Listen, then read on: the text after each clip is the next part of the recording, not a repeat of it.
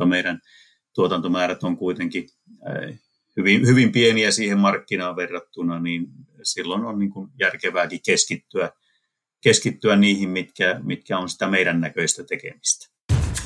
Tämä on Kiinan kyydissä, kauppalehden Kiina-podcast, jossa Suomen johtavat Kiina-asiantuntijat analysoivat nousevan talousmahdin muutoksen vaikutuksia niin yrittäjän kuin kuluttajankin näkökulmasta.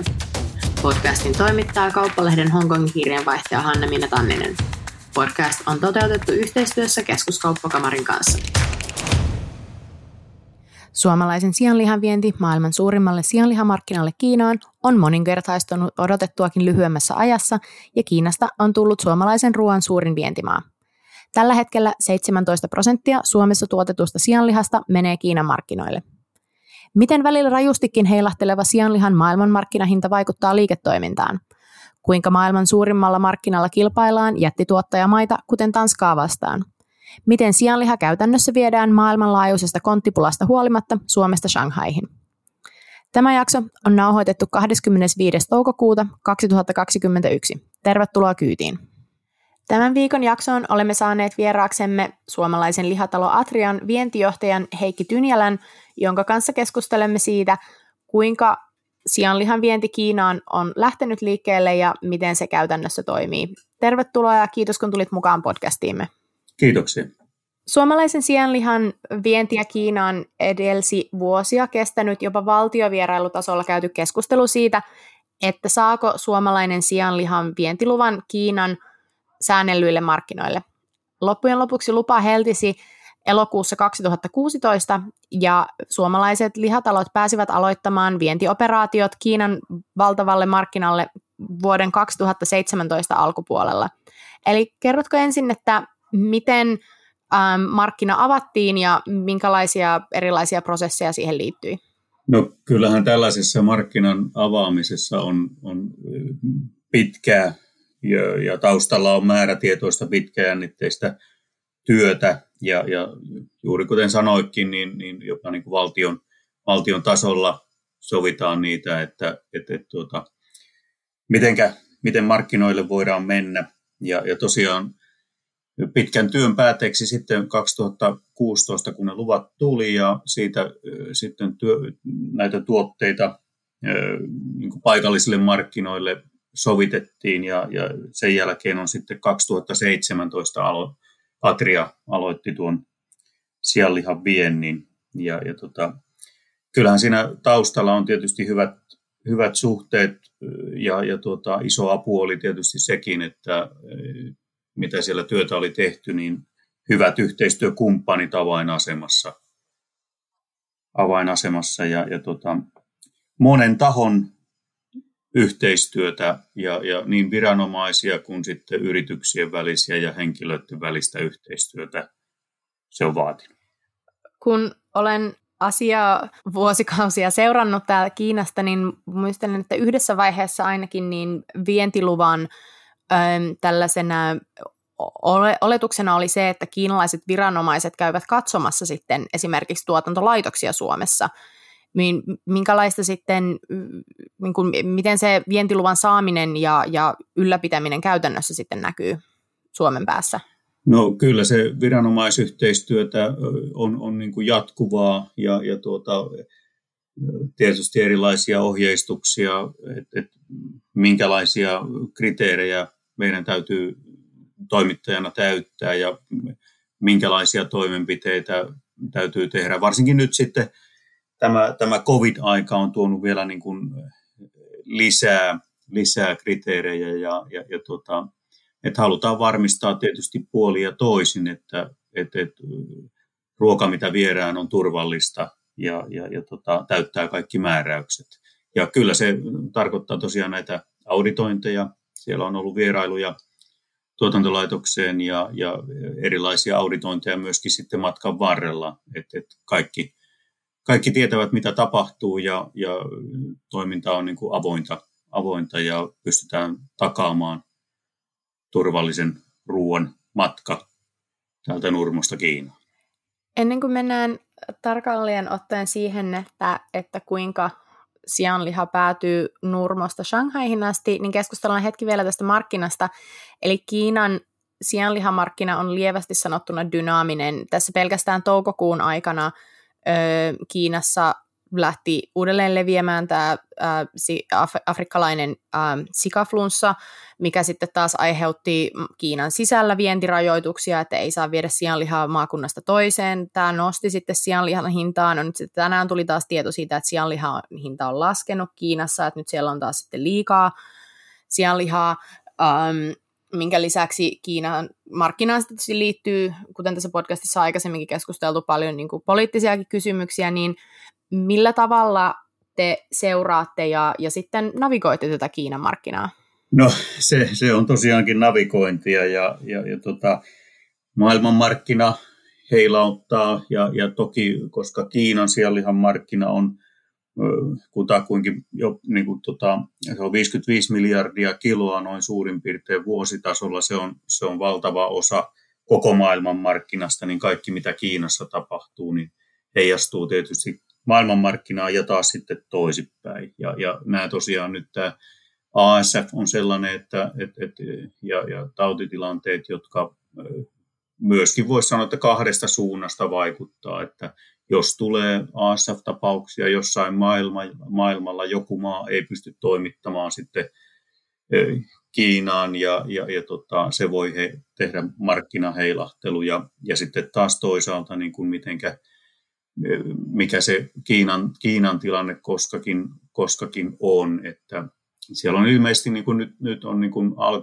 tässä, tässä viime aikoina, niin tota, koska porsaista on ollut vähän maailmalla pulaa, niin, niin tota, sitten siellä on kasvatettu niin kuin isommaksi sikoja ja, ja tota, tällä hetkellä se näyttää siltä, että tosiaan niin kuin, niin kuin totesit, niin, niin siellä on markkinassa aika, aika paljon ja, ja tota, nähtäväksi jää sitten taas, että miten se tästä, tästä eteenpäin menee, mutta se on tämmöistä jatku, jatkuvaa arviointia ja, ja tietysti vaikka me pyrimme siihen, että, että meidän meidän tuote on hyvä ja siinä on jotain ekstraa, koska me viedään niin kuin, tota, ajatuksella, että se on puhdasta, turvallista. Mutta kyllä tämä maailmanmarkkina, ei me niin kuin immuuneja tälle maailmanmarkkinahinnalle ja maailmanmarkkinan heilahtelulle tokikaan olla. Kiinan markkinassa on myös, myös poliittinen äm, riski ja viimeksi viime viikolla Euroopan unioni äänesti sitä vastaan, että Kiinan ja Euroopan unionin välisen ähm, investointisopimuksen tai näitä niin kuin neuvotteluja jatketaan, ja kun Euroopan parlamentti äänesti aiheesta, niin 599 Euroopan parlamentin jäsentä äänesti tämän, näiden neuvottelujen keskeyttämisen puolesta, 30 äänesti vastaan ja 58 ähm, oli poissa äänestyksestä, ja ilmeisesti kovin usein Euroopan parlamentti ei ole näin yksimielinen asiasta. Eli eli tässä on vain yksi esimerkki siitä, että, että, että Kiinan ja, ja länsimaiden välinen poliittinen riski kasvaa. Onko tämä poliittinen riski näkynyt sitten teidän markkinalla ja, ja teidän toiminnassa? No totta kai yrityksen täytyy ottaa huomioon toimintaympäristö ja, ja kaikki erilaiset, erilaiset riskit. Meillä yhteistyökumppaneiden kanssa ja kiinalaisten yhteistyökumppaneiden kanssa tekeminen on varsin varsin niin kuin vakiintunutta ja, ja tuota noin, niin tietysti me nähdään niin kuin oma, oma asemamme niin, että meidän täytyy vain hoitaa se oma tehtävämme niin hyvin ja niin, että, että, että se on, kestää kaikenlaisen tarkastelun ja, ja jotenkin itse näkisin jopa niin, että, että, että tällaisessa meidän tyyppisessä toiminnassa, jossa jossa molemmat osapuolet hyötyy, niin meidän kiinalaiset kumppanit kuin, kuin mekin, niin me voidaan olla jopa sellainen niin kuin sillan rakentaja, rakentaja näissä asioissa ja, ja, ja, tota, ja mennä niin kuin yhteistuumin eteenpäin, koska niin kuin sanoin, niin, niin tota, molemmat osapuolet hyötyy. Kuinka paljon äm, Atria tuottaa vuodessa sianlihaa? Atria tuottaa sianlihaa vähän alle 70 miljoonaa kiloa vuodessa. Tästä viime vuonna, 2020 vuonna, Kiinaan vietiin noin 20 miljoonaa kiloa. Ja, ja tota, tänä vuonna tuossa alkuvuodesta, koska markkina oli hyvä, niin, niin tota, se on vielä siitä, siitä sitten vähän lisääntynyt. lisääntynyt tuo, tuo vienti, mutta tota, itse asiassa viime vuoden, eli 2020 loppuvuoden aikana se vienti oli, oli varsin, varsin, eli se nousi loppuvuotta kohti, että sellaista nousua ei ehkä tänä vuonna sitten ole odotettavissa.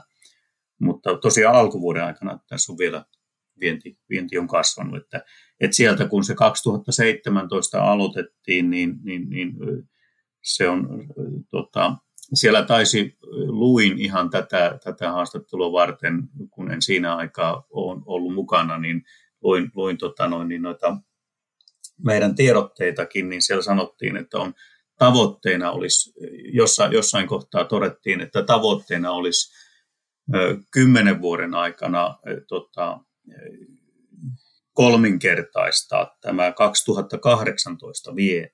2018 vietiin neljällä miljoonalla, vietiin neljä miljoonaa kiloa ja nyt siis vuonna 2020 20 miljoonaa kiloa, eli kyllä tämä hyvin paljon nopeammin on, on, on, on niin kuin, itse asiassa se on enemmän kuin nelinkertaistunut sitten tuosta, tuosta, kun oli tavoite, että kymmenen vuoden aikana kolminkertaista. Että hyvin paljon nopeammin tämä on kehittynyt tämä vienti kuin, kuin mitä silloin alkuvaiheessa oli ajatuksen. Koko markkinasta tai koko sianlihan tuotantoa katsoessa, niin Kiina itse, Kiina itse viedään jo 17 prosenttia koko Suomessa tuotetusta sianlihasta, ja, ja, ja odotatte kuitenkin, että jos ei ihan viime vuoden, viime kvart, viimeisen kvartaalin numeroihin, mutta, mutta odotatteko te kuitenkin kasvua tälle ö, sianlihan viennille Kiinaan yhä edelleenkin? Kyllä me odotetaan, että, että, että tuota 2021 on hiukan suurempi kuin 2020, mutta ei, ei, ei tämä niin kuin enää tuplaamalla mene eteenpäin, niin kuin se on muutamat vuodet mennyt. Ei, siihen, siihen ei ole niin kuin, ei ole kapasiteettia eikä mahdollisuuksia, eikä markkinakaan ole sellainen, että, että olisi, olisi odotettavissa, vaikka olisi, vaikka olisi kiloja kuinka tarjolla. Missä ne tuotannon pullonkaulat sitten tulee ja miten olette päätyneet siihen analyysiin, että, että markkinakaan ei välttämättä vedä?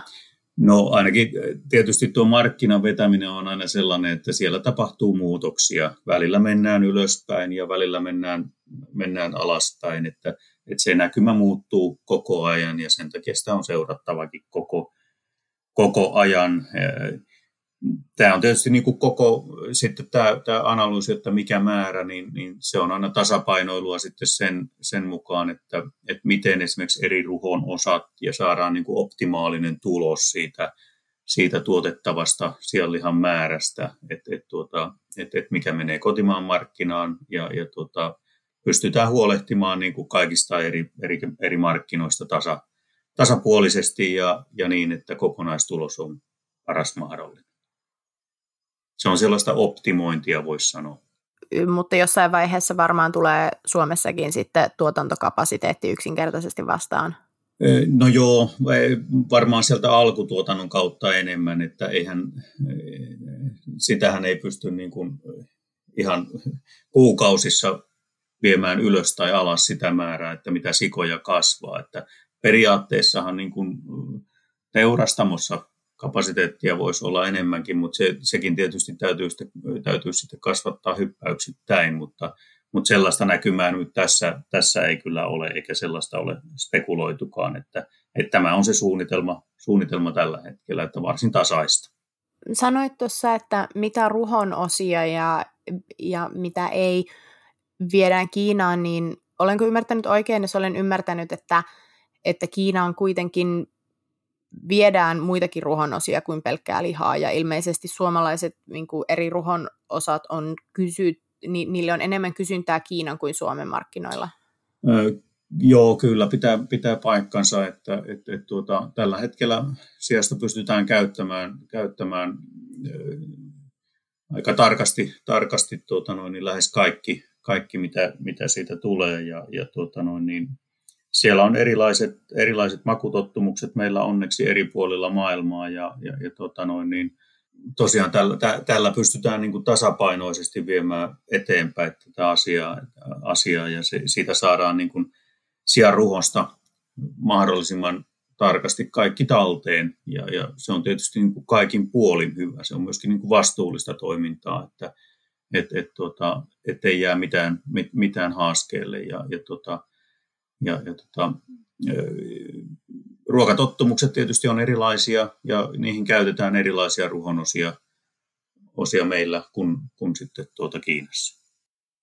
Ää, niille, jotka eivät ehkä välttämättä niin useasti ole tekemisissä vaikka aasialaisen tai muun ruokakulttuurin kanssa, niin tällä puolella maailmaa on hyvin tyypillistä nimenomaan syödä ö, sisäelimiä ja muita ruhon osia. Itse söin viime lauantaina itse asiassa lounaaksi ö, japanilaisessa ravintolassa grillattua luuydintä riisin kanssa ja voin kyllä, voin kyllä lämpimästi suositella kaikille, varsinkin japanilaisilla mausteilla.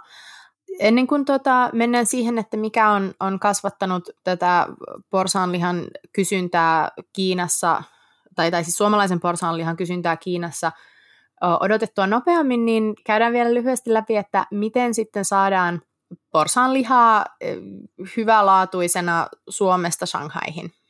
Eli miten teidän logistiikkaketju toimii? No se on itse asiassa varsin yksinkertainen, että että että tuota,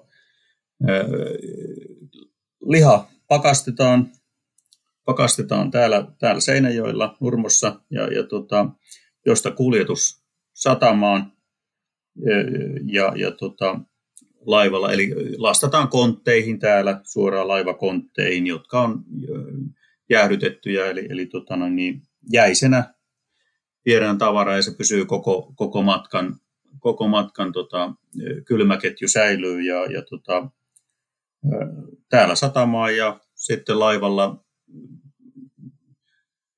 ensin Eurooppaa ja sieltä sitten valtamerilaivalla taas Aasiaan ja, ja, tota, ja niin se päätyy sitten Shanghai satamaan ja siellä se puretaan, puretaan sitten konte, tai kontit puretaan laivasta ja, ja, ja tota, tänä päivänä siellä on, on satamassa tämän COVID-määräysten takia, niin, niin, niin ne kontit joudutaan desifioimaan vielä ennen kuin ne sitten luovutetaan, luovutetaan sinne ja, ja viedään markkinoille.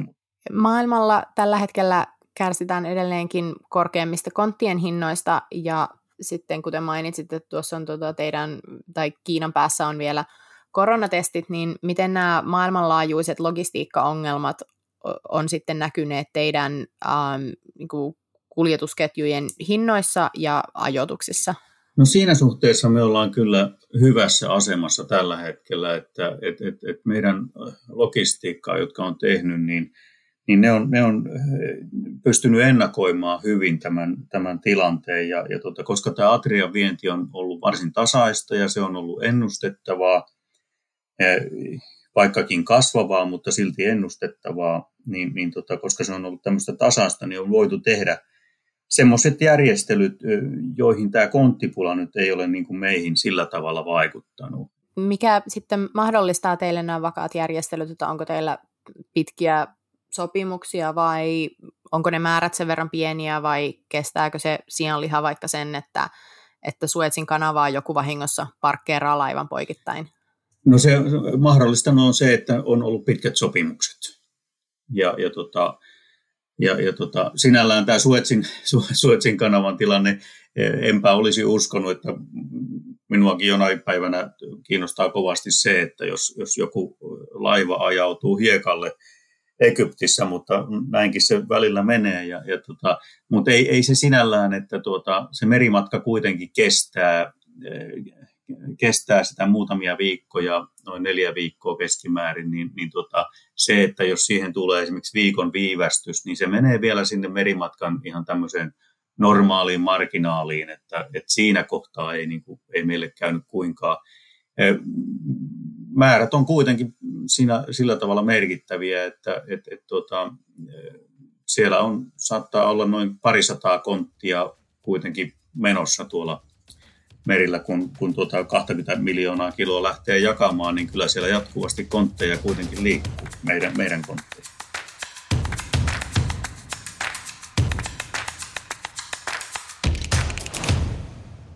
Keskustellaan sitten siitä, että mikä on, on mahdollistanut tämän suomalaisen sianlihan äh, viennin valtavan kasvun ja, ja suosion sitten Kiinan markkinoilla.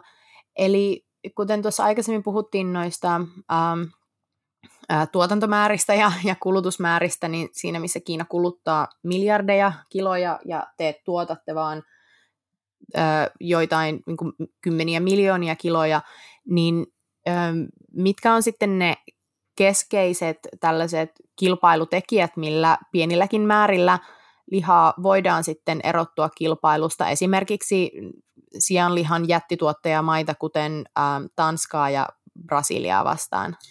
No joo, kyllähän se, Kiina on todella kilpailtu markkina. Siellä on kaikki isot, isot, isot viejät ja, ja tuota, vaikka markkina on, on valtava, myös, mutta myöskin niin kuin jatkuva kilpailu ja hyvin dynaaminen markkina, että seuraa koko ajan, koko ajan maailmanmarkkinaa, niin kuin oli puhetta.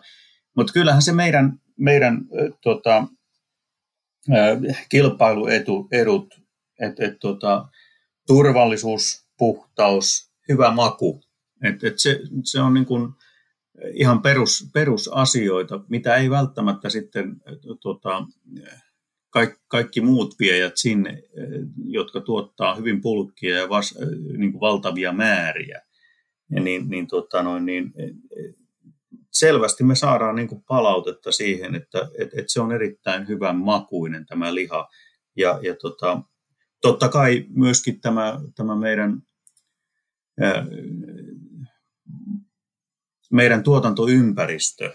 Meillä on puhdas ilma, puhdas vesi, tuotantoeläimet juo puhdasta vettä ja, ja maaperä on hyvin puhdas. Et, et, kyllähän tämä niin kuin puhtaus puhuttelee ja on yksi, yksi, yksi aivan keskeinen asia, millä me pystytään sitten perustelemaan aina vähän, vähän maailmanmarkkina korkeampaakin hintaa. Ja, ja, ja tota, kyllä nämä, nämä ne meidän kilpailuedut lähtee täältä ihan niin kuin tuotannon, puhtaan tuotannon ja, ja hyvälaatuisesta tuotteesta.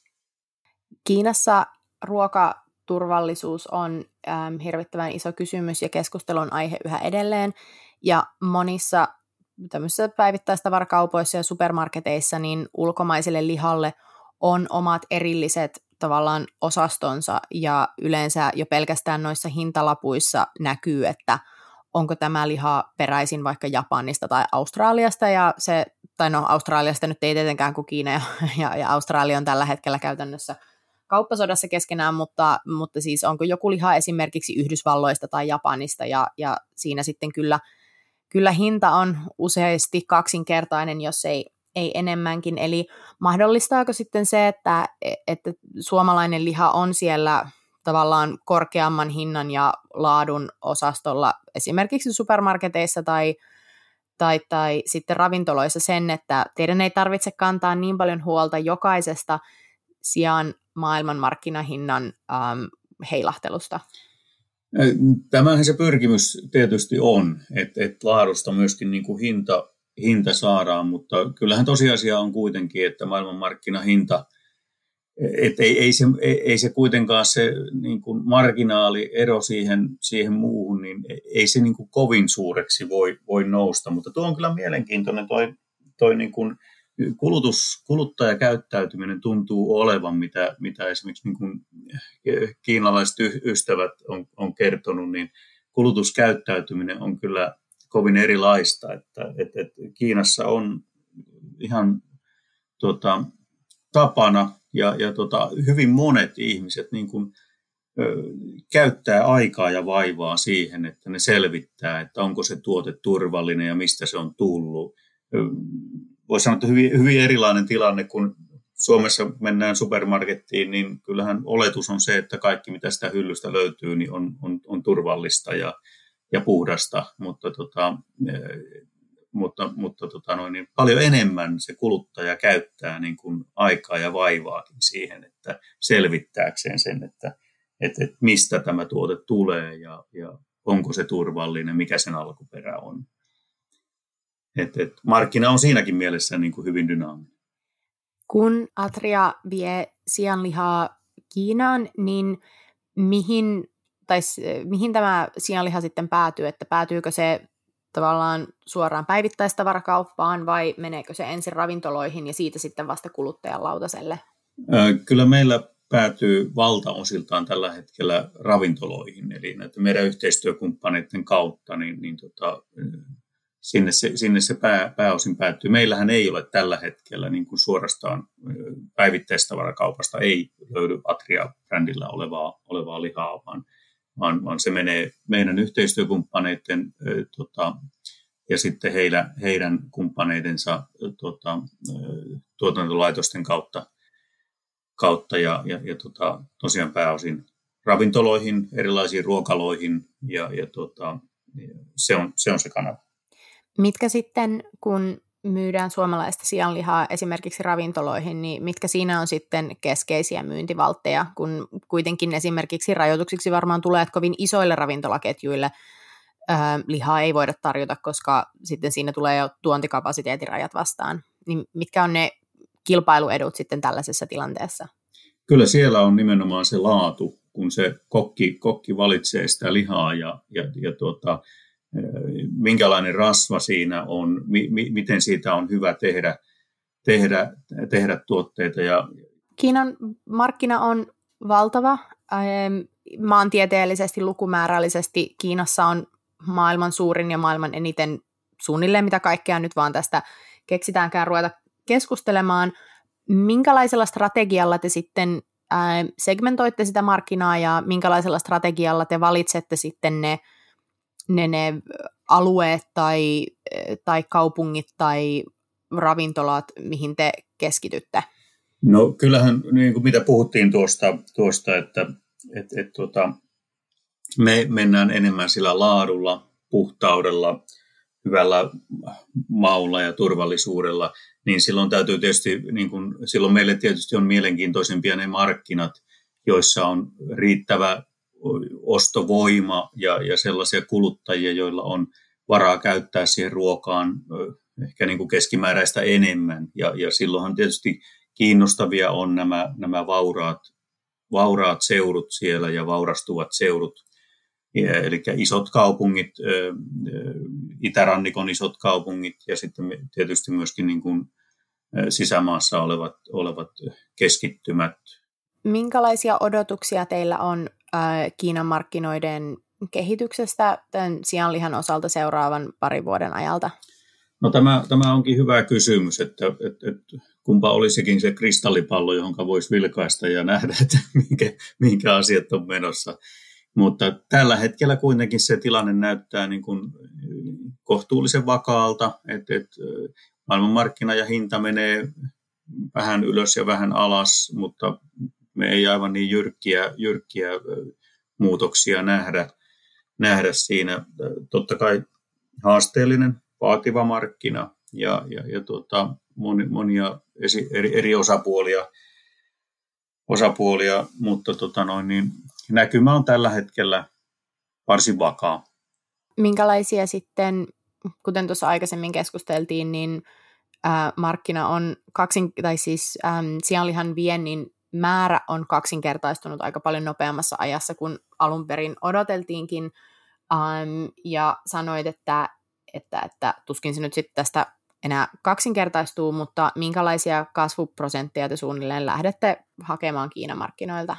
No kyllä tällä hetkellä on varmaan vähän niin kuin saavutettu semmoinen, noin niin kuin kilomääräisesti semmoinen tota, taso, että et tuota, kun suhteutetaan se tähän niin kuin kokonaistuotantoon ja, ja, ja sitten tähän, tähän tuota noin niin, että miten nämä eri ruhonosat käytetään ja että pystytään optimoimaan se, niin nyt on saavutettu varmaan semmoinen taso, että valta, valtavia tai isoja, isoja tota noin niin, kasvuprosentteja ei kaavailla niin kuin kilomääräisesti, mutta, mutta tietysti meillä on tavoite se, että, että me saataisiin siitä näistä meidän mm, argumenteista, että me pystyttäisiin saamaan siitä, siitä parempaa hintaa ja, ja, ja varmaan niin kuin tästä eteenpäin niin tulee myöskin, tule, tulee myöskin sitä kasvua rajoittamaan se, että, että kun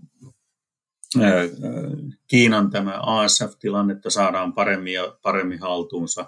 Kansainväliset arviot on, että, että, että että et Kiina pääsee tästä ASFstä eroon ja tällä hetkellä siellä tehdään uusia tuotantolaitoksia, yhä modernimpia, joissa on sitten otettu myöskin tämä bioturvallisuus huomioon ja, ja tota, tehdään niin kuin uudella, uudelta pohjalta niitä uusia, uusia tuotantoketjuja sinne, niin, niin tuota, arvio on tosiaan se, että, että Kiina oman tuotantonsa saa yhä parempaa ja parempaa jamaa, jolloin sen tuonnin osuus, osuus pienenee, eli sellaista näkymää ei olisi, että se nyt niin kuin, niin kuin tota, valtavia määriä tästä kasvaa.